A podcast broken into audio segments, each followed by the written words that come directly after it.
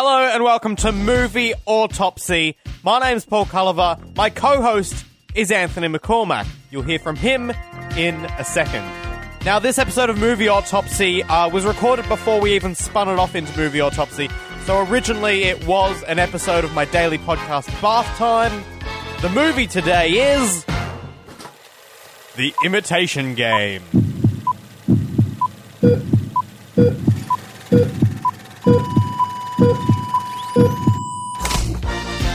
Anthony McCormack, welcome to Bath Time today. That is yet to be proven. Uh, that you're welcome. Well, if you think so. I do think so. Purple is a good color. what is happening? What? Am I am I real or am I Cleverbot? you're That's what I understand the imitation game to be. right. I see. Okay. Uh, yeah. So, uh, well, we were talking about this as we exited the cinema. Did you do some more research? No, absolutely none whatsoever. Uh, probably should have done that. Um, so we've just gone to see the Imitation Game uh, in Melbourne at uh, probably one of the first screenings. Uh, and Oh, you know, don't want to brag, don't want to show Yeah. off. Let me just breathe on my hand and wipe it against my chest. but you could tell it was an important screening because Geoffrey Rush was there. Oh, that's true. I talked about this on. Uh, now I don't know exactly when this episode's going to air because we don't know when the embargo is lifted. Oh, I don't think there is an embargo. There's no on this one. embargo. But but we're holding on to it just in in in good taste and decency terms. All right. So it's all about Alan Turing, who uh, Turing, Turing, Turing, who uh, during World War II he cracked the Enigma machine, which was basically uh, the encryption kind of typewriter machine that the Germans used. They'd type in uh, coordinates or whatever, you know, that they were going to transmit over the radio, and then uh, it would spit out just gobbledygook to anyone else. Now I don't know if this is a spoiler, but what I didn't realize, and it comes out in this movie, is that um, for a really long time, no one actually realized that they'd done it. Like they that they cracked Enigma. And they didn't actually go around telling everyone, "Hey, uh, we uh, cracked it." Like obviously during the war, they don't tell you know, "Hey, Yeah. don't tell Fritz," but we've got uh, you know a handle on his whole Enigma situation. But even after the war ended, they're like, "Oh, I guess we can tell all our family, our relatives about the," and they're like, "No, no." Because I mean, you know, in in in ten years' time, we're obviously going to do this again, and we're hoping the Germans uh, bring Enigma back. Right, right. So let's enter our spoiler-free zone. It's a bit of a weird one. I mentioned this uh, on episode, must have been episode 110, when, when I, I told our stories about uh, running into Geoffrey Rush uh, and all of that sort of thing. Uh, so in episode 110, when I just come back from it, um, we t- I talked about the fact that it's weird, sort of having an embargo or talking about uh, a historical movie. Because is it really a spoiler alert? Because you should just already know the story. Yeah. But I guess it's only like been 20 years or so since the story's come out. so, you know, if you haven't got around to reading it in the last 20 years, you know, you might not know. So let's enter. We'll just be like, well, look, you might already know the story anyway, because it doesn't, you know, it doesn't really add anything. It's just the biopic. But let's enter it in case you want to experience the imitation game, just, Just not being naive about everything. the Uh, the spoiler zone. Two go in, two come out. It's a it's a lot. three go in. Three go three go in, and everyone You're- gets out you're, safely. You're ignoring I'm become your nin listener. You're Yeah, welcome you're right to. there. Come You're on. welcome to. Uh, you can't leave though. Just two leave.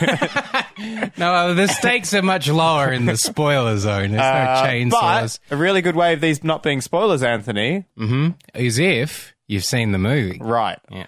Uh, so we'd suggest if you're going to continue listening anymore, you've seen the movie. Okay, that's the rules for these uh, these these shows we do. Um, so Alan Turing, uh, he breaks the Enigma code. Uh, the Enigma machine, even who doesn't break the machine? That would be really Yeah, bad. yeah, that would be terrible. because uh, they they would be really screwed. Alan, you're fired. which is something that Charles Dance wanted to do throughout the entire movie. Oh, yeah. I was talking to someone about the movie. I'm like, oh, it's Benedict Cumberbatch and Keira Knightley and Charles Dance being Charles Dance. I love that Charles Dance is a name now. Like it used to be a niche thing because he he did uh, Last Action Hero and Alien Three, and he prop he he, he came uh, up in all of these kinds of parts. And and I think there was a story at one stage that he was w- who directors in Hollywood got if Alan Rickman was asking too much money. That's great. But um, but now because of the whole Game of Thrones thing, like Charles Dance isn't a thing that you drop, and everyone there's just like crickets and like you know a a, a t- turn. What's it called? The wind thing that Tumbleweed? tumbleweed. Tumbleweed, the tumbleweed yeah. goes past, uh, and you say no, no one, Alien Three, and then, and then then someone shouts out from the back of the room, "You suck!"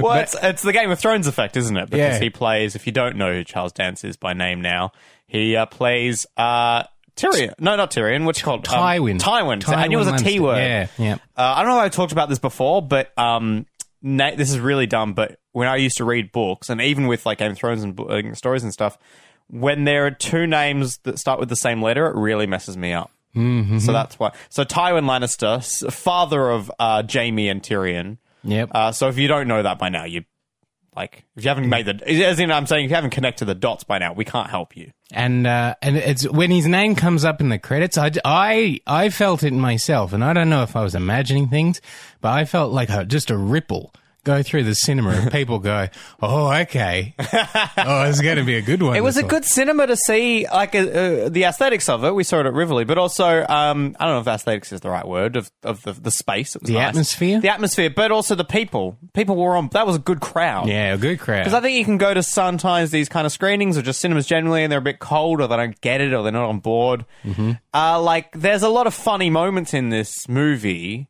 but they they can be a little bit subtle. Like, they're not like "Oh, it's a joke. it's kind of like a lot of funny repartee, and the audience was on board, which was great. So I think it's a movie that if you really want to enjoy it fully, you know what I mean. Like, if you're just sitting at home by yourself, you probably wouldn't laugh out loud. yeah, yeah. But if you're in the right cinematic environment, you're like, that was a funny bit of banter. funny, funny.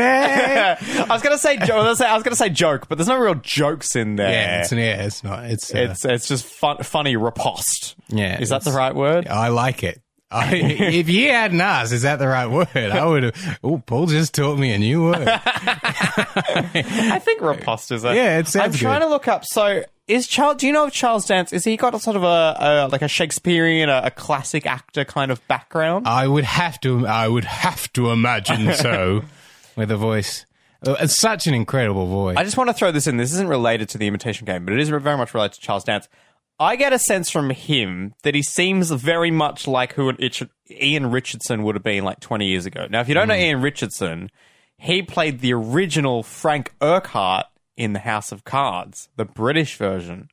And he was like the severest, scariest motherfucker ever, right? oh, Like, if you enjoy the current House of Cards with Kevin Spacey, holy shit, go back to the British, the BBC version. Like, I know a lot of people like, oh, the original's better, whatever. No, seriously. Ian Richardson was like a classically trained actor. And towards the end of his career, because he died not that long after this um, series ended, sort of in the like 10 years uh, ensuing, uh, kind of so it was kind of his his biggest and most famous bit. But any, anyway, my point is that basically Charles Dance, I feel like, is a similar sort of role in that he's he's evil. He's he's very he's evil or he's just very uh he's just a lot of presence and also he has that kind of Shakespearean feel about him. Um, and I just wanted to draw that parallel just because of it kind of ha- sprung up in my mind, but also I'm kind of sad that Ian Rich. I know there's a bit of a tangent, but uh, sad that Ian Richardson have, has died because it never means I'll get to do like a crossover between like the old Frank Urquhart and the new Francis Yeah. Underwood. Yeah, But let's get Charles Dance to play Frank. I'm just that's what I'm saying. Let's do a Yeah. crossover episode, I, on the on the risk of going off on a wild tangent. which I just have. No, that's I'm following you. Um, 'cause I don't think I truly appreciated Ian Richardson's. You know, I, I- it's like John Gielgud as well. Like y- these these people who have such a high stature and they're so, you know, I- I'm posh for a better word, w posher than posh spice, which is pretty posh. That's pretty posh. Um, but you don't really like for Ian Richardson. For me, it was Brazil, and seeing him in Brazil, and he plays like this this this bureaucratic kind of guy, but he plays him with such a dark, sardonic kind of humor that you forget that th- these old men are actually, you know, the the reason that they've ended up in an acting kind of career is that they're children, basically, in, in, in the best way possible. Like they've got these young souls and these incredible senses of humor. Which, which is what excites me about Charles Dance is Yeah. that he's, he plays these terrible characters, but you imagine like Cart and Charles just like having a chuckle. Yeah, kind of like uh, I feel like say like we get to see the fun side of Bryan Cranston. Yeah. Do you think it's a similar thing where Yeah. Bryan Cranston is like he is like Walter White, and I'm sure a lot of the uh, his future roles will be like this serious, intense. But then you see him on like Letterman or something, and he's like the funniest like person Yeah. ever. Yeah. Uh, and then you're like, how do you go to these dark, dark places, and then you're like pulling pranks on Aaron Paul and all that sort of thing, uh, going naked in the in the uh, Winnebago. Um, one of my favorites as well, and this is going way off on a, on the end of the limb of this tangent that we Yeah. from the seed that we planted. Uh, Derek Jacobi, Sir Derek Jacobi, plays this role, which basically sums up everything that we're talking about on uh, on Frasier. It's an episode of Frasier, and he guest stars, and it's one of the best things I've ever seen because obviously he's bringing his Sir Derek Jacobi cred to this, you know, situation. And he plays this actor that Frasier remembers seeing as a kid. And like, oh my God, he's an incredible stage actor. And uh, times are tough for, you know, in universe Sir Derek Jacobi. I, I don't know what his name is in the episode. And Frasier's saying, it, that's not right. He should not be, you know, on the outer. He should be, I, I am going to help him. I'm going to champion. I'm going to, uh, there's a word for it, uh, patron. I'm going to patronize him. I'm going to put some money behind him and, and, and let him do his show because I have such fond memories of when I was a child and, and he's an incredible actor.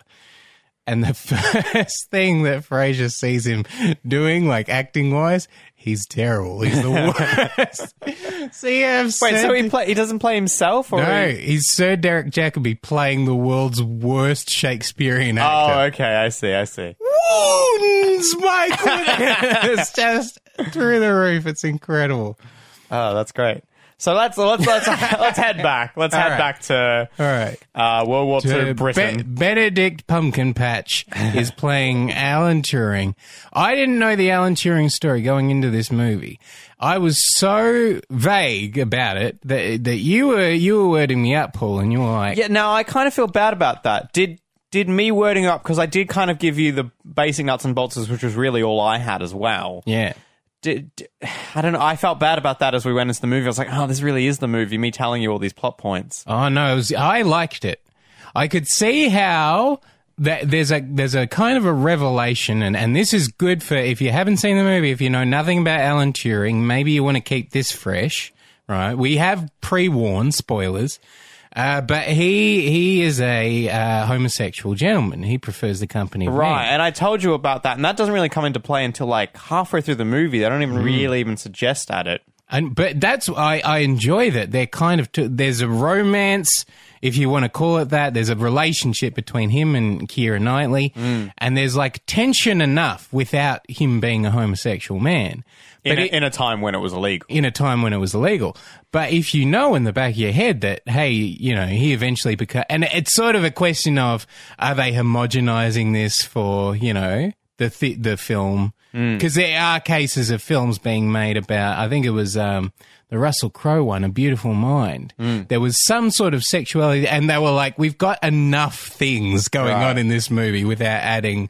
It's interesting you mention that because I feel like there's a lot of parallels to A Beautiful Mind to this one, don't you think? Just, I mean, in the, it's the un- misunderstood genius kind of element. eh, both John Nash and Alan Turing like revolutionized maths and science. Uh, and it's so I, ju- it has a lot of similar beats to the movie. So it's interesting that you also mentioned that. Yeah. And what I really like about it, and, and it's that kind of biopic, biopic, biopic. Yeah, I never know. Never know. Biopic. I always say it twice and, and vary it up so it sounds like I know what I'm doing. Well, bi- well, bi- well, well. Wow. Maybe Alan Turing is a biopic. wow, wow. Um, it- it's that kind. won't- I don't know. It's that kind where it's the bigger story and it's the smaller story, and the and the big story is told through the lens, like in the same way that you know they have their discovery, and and and in Alan Turing's case, the discovery is is the imitation game, mm. and so the the movie is actually told through the lens of, and you know he has that kind of speech towards the end, and and sometimes it's done really shoddily, and and in this case, I I didn't think it was done terribly, but it was the kind of thing of now you tell me, am I a man or am I a machine? Yeah. And I think, uh, to be honest, I really liked how the Rory Kinnear character, like that guy that, you know, he was like, oh, he's up to something. Alan's got a secret. And then when he finds out what the secret is and he does that whole thing, and the Rory Kinnear character is actually like, he's remorseful. He's like, I didn't, I Yeah. didn't, this is not what I signed up for. This is, I'm not putting away a criminal. I mean, technically I am, but what I, I thought that was like very redemptive of him. It was. I, I liked that it ended that scene with you liking Rory Kinnear because I felt that too. I was like, oh, Rory Kinnear, he's a good guy. And then the very next scene is the newspaper, you know, found guilty of it. So obviously, like, the conclusion is that he's been found guilty on the charges he's been brought in on.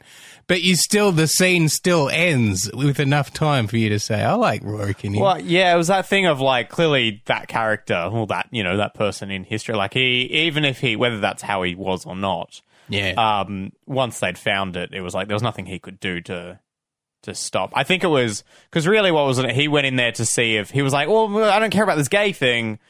There's something else, and Yeah. then when he found out there was nothing else, he's like, I can't save you from. Oh, yeah, I'm with you. You know what I'm I mean? Yeah. Uh, It was like, yeah, You're a fantastic man, Mr. Turing. Too bad you're gay. Pretty much. Yeah. But you know, I was trying to think now, this is the thing, is that it's bookended because at the very start of the movie, it's got that bit from uh, Alan Turing saying, now, uh, listen closely, I'm not going to repeat myself, you know, that kind of little monologue thing, and that's all in voiceover. It's never made clear exactly where that's meant to fall in the story, but my assumption is that's meant to be the preface to, like, the prelude to Alan explaining it to the Rory Kinnear character. yeah, well, that's what I got as Is well. that, is, yeah. Because I, f- I feel like he said, now listen carefully, and they didn't repeat what he'd said at the start. But in other words, the listen carefully was him going back to the Right, start. so that's the kind of saying. Okay, good. Good to wrap And that I, little bit I, up. I do like, they do jump around a bit. And you Yeah, and that took me a while to realize. I think they, you know, what, and I, maybe I was dumb about it because I think they maybe put in the, the years as I, little oh, they here and have. there. Yeah. But it, at, at first it jumps around a bit, and I wasn't quite getting a handle on it. I, I like that you grasped what was happening in a scene without knowing where it Yeah, fell. Yeah. Yeah. which is that's the thing is because then by the end of it you can piece it together. Yeah. and I think that's the idea behind it. Um, so that's very cool. Um, and yeah, also the locations. Like I was confused. Like, are they in Manchester? Are they in London? Where? Where's Bletchley Radios? Is that was that in London or Manchester? That was just me probably not following it as Yeah, closely yeah. as it was. Like they gave the clues early on, and then after that they stopped referring to it. And so I was confused because then when they were hanging out in town, this is me uh, just uh, having been to London and Manchester, uh, Manchester. Um, I think that's more Liverpool. I don't know what that is. Uh, um, If you need to breathe on your hand and rub it on your chest, that- now is the time. I couldn't. Yeah, I couldn't quite figure out where Bletchley Radio is, whether it was closer to London or Manchester. Anyway, it doesn't. It's a minor, minor point.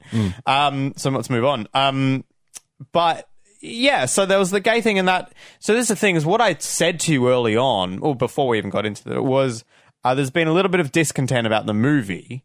Yeah. um, because it supposedly kind of shits on Alan Turing's memory a little bit um, by suggesting that. And I think what the line I actually read was, uh, and what they were saying is it suggests that um, Benedict, or Alan rather, not Benedict, Benedict's fine. Alan was um, trading secrets to the Russians in order to keep his uh, homosexuality a secret. Ah, okay. The thing is, though, that whole storyline is dealt with very quickly at the end. Yeah. You know what I mean? Like that's very, it's it's not necessarily rushed, but it's not given a lot of screen time. You know what I mean? Like that's all resolved within a couple scenes. Mm-hmm. Uh, it goes from because it's, it's slightly suggested when at first Charles dances like there's a mole or there's a spy or whatever. Yeah. But I, I th- at that point, I don't think anyone in the cinema, like I, I wasn't suspecting. I didn't feel like the cin- the movie was trying to tell me that that was actually Alan. You know? Yeah, well, I, I mean, I kind of the the Enigma thing. It seemed pretty important intelligence wise, and if you've got a mole in that room, you know what I mean. Like you can afford to have moles in certain kind of rooms, but when um, you know Benedict, they open up his desk and and and there's nothing in his desk. He's like, well, all right, but we'll keep an eye on you. I kind of felt like, Noel, if you've got evidence that there's a mole, maybe you should take care of this now before you crack the enigma. You know, I- yeah, yeah. Obviously the plot, you know, goes to a certain place where you can say, oh, okay, maybe there were other things going on that they actually wanted the mole there and blah blah blah blah blah. Um, but I, I was so naive about the whole thing that you, you were saying um, uh, in the end, um, and and this was outside of the movie. You know, you were giving me the the, the dope on it, uh, and you were saying uh, he ended up getting a pardon, like posthumously. Mm. And I said, um, a pardon for what? And you said, Anthony, keep up. He, I told you already, he was gay. Mm. And it took me a while to connect those two dots. That oh yeah, it used to be a crime. Yeah, that's, that's the whole thing of the movie. Yeah, yeah. yeah. So it's it's the thing. He went away, and well, no, he didn't go. He, as we find out, he yeah, I think it was um, did it say chemical nine- castration, and was- then he yeah, it was in the sixties. I think I want to say nineteen sixty seven that this ended. So it was up to sixty seven that it was a crime to be gay. Right. Yeah. Yeah. In the UK. Hmm. Uh, and then it said it was kept for, secret for 50 or the whole Enigma thing. So that puts it at about 1995 ish. Mm, and I and guess. what's terrible, the chemical castration, as you were saying, and, and that he takes his own life, and you say to yourself, under different circumstances, you know, under a, like a 2014 kind of Russell Brand government, would Alan Turing have done better? Russell Brand government. Well, that's, I mean, that's where we're all heading. yeah. All hail Brand, That's King of Not Earth. going to happen. I don't know. Please don't. We'll see. Um, but yeah, I mean that's the thing. That what if, like, what if he'd gone to jail for two years and they'd taken the machine away and then he built it again, and you know everything. But I mean, the fact is that it's obviously a, a lot of what ifs and stuff. But the fact is, it was like it was funny when he was talking about like, uh, when he said that thing about like, I want to create a, a machine that not only can solve a problem, but once it solves the problem, figures out what to do next. I'm like, that's that's what our computers do now. I'm like, that's he's inventing a computer, and like, sure enough, it's the great that great like post line of the thing that it's like, you know, uh, Turing machines, you know, got invented, blah blah blah, as we call it now today. Computers. Computers. and I think people even maybe laughed at that because it's like, oh shit, yeah, that's a fair call. That's that's what a computer is, Yeah. um, which is is really cool because you that and it's that line I think that um, it's interesting. I was talking to my dad about this about the disconnect between the history of World War II and our current generation. So, as in, it's a long time ago. It's like two gen, two or three generations ago for people our age, and then so that's a lot of people, right? Mm, yep, that's yep. like grandparents that maybe fought in the war, um, as some of mine did, and so there's like the intellectually knowing that then there's the difference between really appreciating it and having an emotional connection to it. Uh, so that's that's an interesting thing in that uh, on one on one hand we can appreciate oh wow like because of what Alan Turing did saved what 14 million lives two years of the war all that sort of thing so that's amazing um, and we can I think we can grapple with that on an intellectual level on a numbers level. Emotionally it's probably harder to connect with. I, I like I find that just because it's so long ago and I, it's it's it's it's three worlds away from what I know. I uh, I really liked that they showed that dimension of the story that there were lives essentially that they had to sacrifice purely that they knew that these ships would be sunk but in other words they needed to sacrifice those ships Yeah, I don't know if that was creative license with one of the guys. oh no that was true because Oh, well, really? this is the thing is that um, my uh, girlfriend's grandfather uh, New Zealand and he World War Two uh, and when he came back, he did his own MacGyver research, kind of, you know. Go, and back then, it wasn't Turing machines. You understand? It was he was going into libraries, flipping through books, I don't know. um, newspapers, you know, old, you know, requisition form. I, I don't even know what he's going through, but he, he managed to find out this ship full of Anzac soldiers. Uh, and the British knew that it was full of Anzac right. soldiers. Oh, but- yeah, but they had to sink they, their own ship. Or they had to sink that ship full of, of their own people in order to, you know, maintain the pretense kind of thing. Um, I don't mean that the fact they had to do that was creative. Like that's yeah, that's a give it. Well, the fact, the very fact that it was the guy working on it. I don't know which of the characters. You know what I mean? Oh, I- I'm and it was you. his brother. Like they Yeah. seeded that early on, and I'm like, oh, that's interesting. They should give us that little detail. And then sure enough, it pays off. Yeah. So yeah, but absolutely, that was that was a big part of it. Is that they couldn't. It was. Uh, I and I really liked that because it was one of those things where. Um, this is similar to Gone Girl. How you know how like Gone Girl is like the first half of the movie is where is she? What's happened to her? Is she really dead? And then it kind of turns into this whole other thing. Mm-hmm. That's what I really like Imitation Game because it's the first half is can they crack it? Will they crack it? Yeah, but then we're not done. Like this is not the movie. This is not the whole story. The whole story is we got to keep it secret and we actually got to use it properly. Yeah. It wasn't just flick a switch, it works, we've won the war. It's how do we now win the war? Yeah. Uh, and so I thought they did that really well. And I like that. Obviously, there's not a, a lot of maths, you know, and a lot of computations and all that sort of thing. But I think they gave us enough of a taste of it. I think the that scene where they explain it's that moral dilemma versus like the logical uh, kind of standoff. Calculating. Yeah, Yeah. that I think was dealt with really well, and that made me my my, my nerd brain kind of zing a bit. I'm like, I get it. It's, it's Yeah, amazing. It's an incredible conundrum to be incredible and awful. Uh, Yeah, oh, yeah. like obviously, uh, absolutely terrible. Uh, and I'm sure it's probably something that is is taught these days in, in all sorts of you know international relations and maths problems and everything. It's both. It's a Mm. it's a conflation conflation. It's both of them at once. Um, but that, that scene really uh, tickled me in terms of it, it didn't dumb it down for it was like balls out this is the problem Yeah. Here, here are our balls. here are our balls which one will you sacrifice so to save to save the body the lefty. I never liked lefty. Um, this, it hangs so much lower like it's better than everyone else screw you. Uh, I this- think we've just been disrespectful Uh, well, yeah, I, I, I was talking strictly balls. I, I'm certainly not referring to any hypothetical. Um, I, I reckon Benedict Cabbage Patch was fantastic. As and, and and we were talking about this, and I don't know if we both arrived at this idea independently. Yeah. but he's kind of putting on a voice, and it's a little bit because obviously he's that kind of character. He's withdrawn. He's isolated. You know, he's an independent, introverted kind of guy. He's mm. a geek yeah in the best possible way. Um, so, literally the best Yeah. possible way um, and he's putting on a bit of a geeky kind of voice.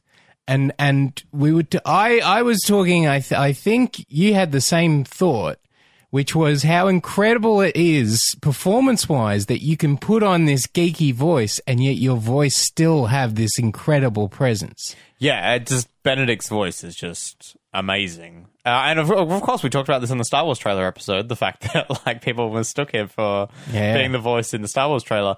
Um, yeah, well, exactly what you say. Yeah, it's just uh, that that like presence of voice. It, it, it kind of rumbles you and has this amazing uh, depth to it, and yet it's still like the oh, I'm a bit. Gay.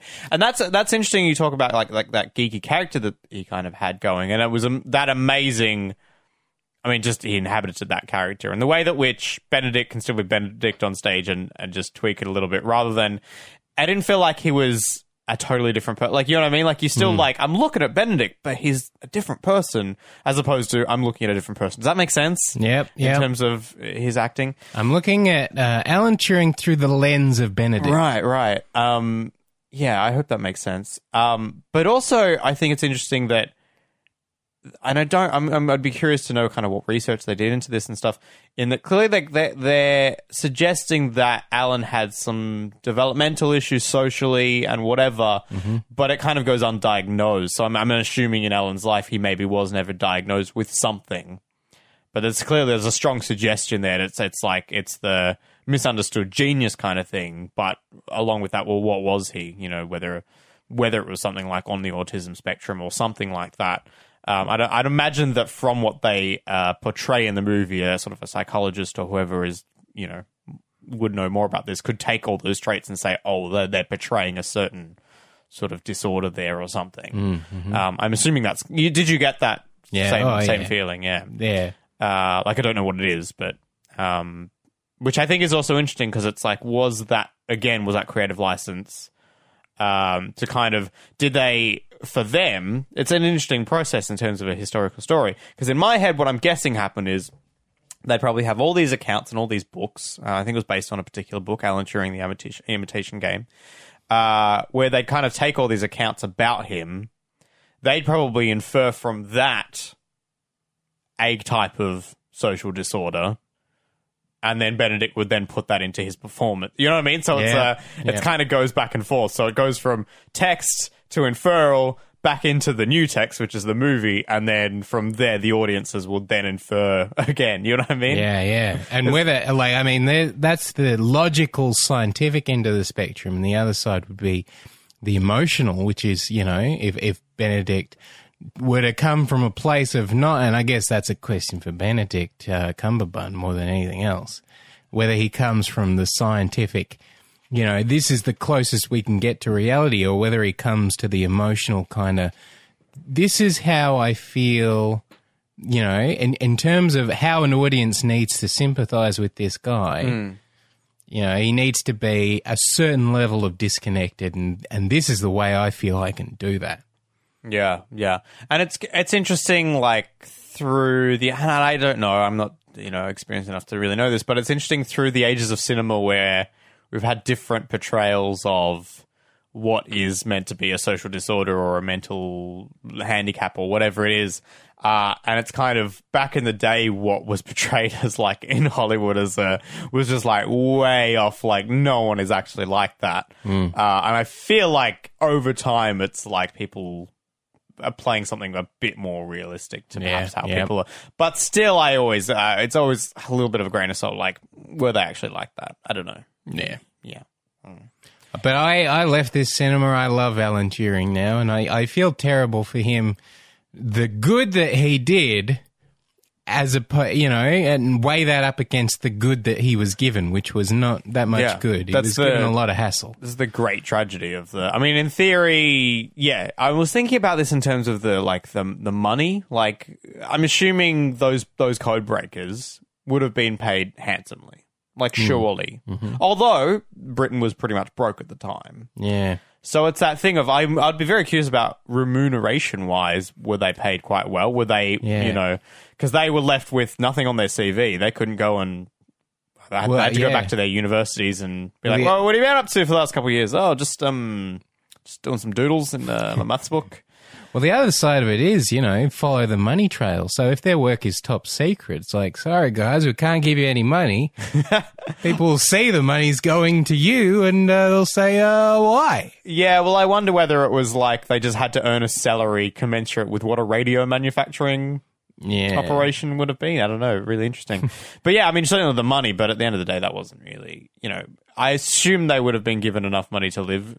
You would assume, you know, but. Uh, yeah, like uh that's the great tragedy, and, and a lot, not a lot of. I, I, I kind of was feeling that towards the end. I was like, most biopics tend to a- end a bit more happily, right? You know what I mean? Like Milk uh, kind of ends a bit happily, right?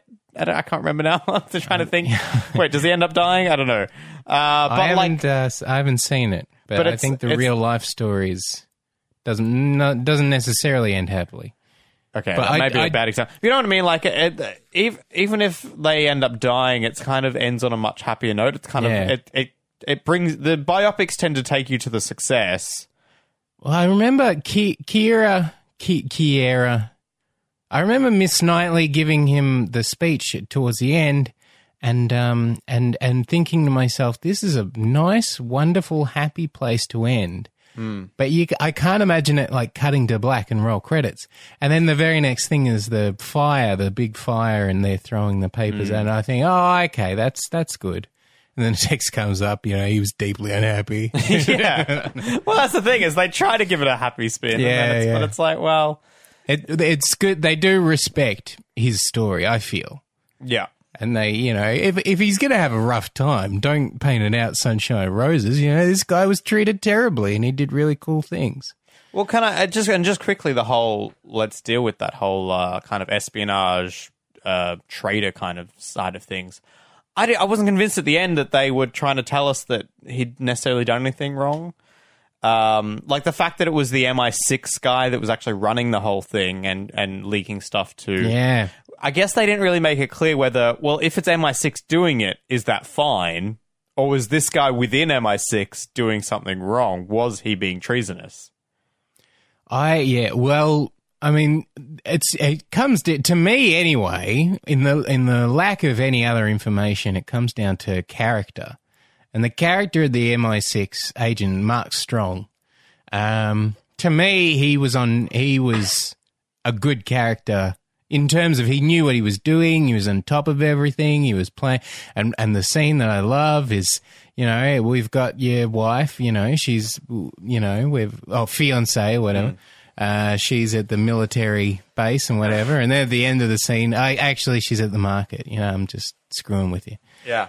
Uh, which was just oh, mwah, I kiss my fingers and explode them outwards.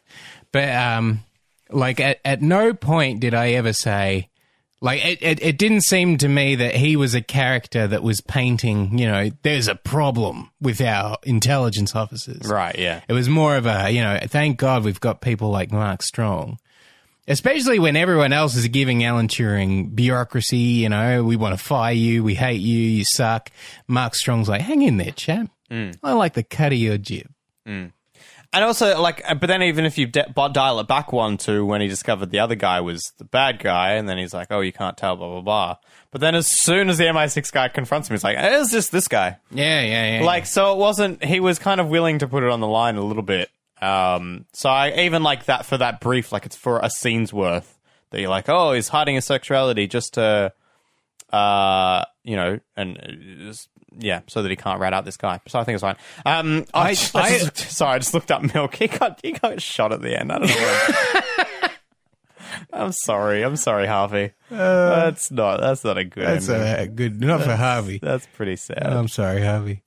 Um, yeah. Oh, uh, what I enjoyed about it, and and it turned out this is basically what Mark Strong asked Benedict Cumberbund to do was uh, not only are you working out the mathematics of what the Germans uh, think we know and what the Germans don't realize that we, you know, we actually do know, but they think we don't know. But can you please also work out the mathematics, not only of what we tell ourselves that we can and can't act on, but what we can and can't say to the Soviets in a leak kind of, you know, like, like these levels of onion kind of like, we know everything, but there are certain things that we want to leak and so, you know, you need to figure out what those things are. Um, oh man. and uh, so th- that thought first occurred in my head that uh, Benedict was going to take that on himself. So I at at no point was I thinking, oh, this terrible man, like he's going to let the UK go to seed because of his, you know, he's trying to hide, he's trying to take care of himself. Um, but when the Mark Strong thing kind of makes that solidifies that that it's like not only do we already know, so you you're good, Benedict, but also do you mind adding this to your to do list? Yeah, yeah. So uh, there you go, Alan Turing, the Imitation Game, Oh yeah, with Benedict. Um, that good old Benedict. oh God, Benedict, uh, uh, Trundle Gun, uh, Trungle gun. He's my favorite. I- uh, Benedict Tinderlun. Uh, Benedict Lumber Batch. Um, all right. So, uh, Cormac, thanks so much for bringing me along again It's to my- another preview movie. And uh, absolute pleasure. and uh, uh, can we promote? Uh, what, what can we promote for you? Uh, tone, tone words at Twitter. Beautiful. That's our movie autopsy for the imitation game. I hope you enjoyed it. If you want to tweet at us, you can. We're at movie autopsy on Twitter. Uh, please recommend us to your friends if you like the show, if you like the movies we're covering, dissecting, putting on the autopsy table. Then please let other people know. You can listen to us on iTunes, whatever app on your smartphone that you use to listen to podcasts. It's as easy as that. Our next movie is actually an audience suggestion. You can do that too if you tweet at us at Movie Autopsy. It's perhaps a lesser known film, an Australian production. It's called Arctic Blast. See you then.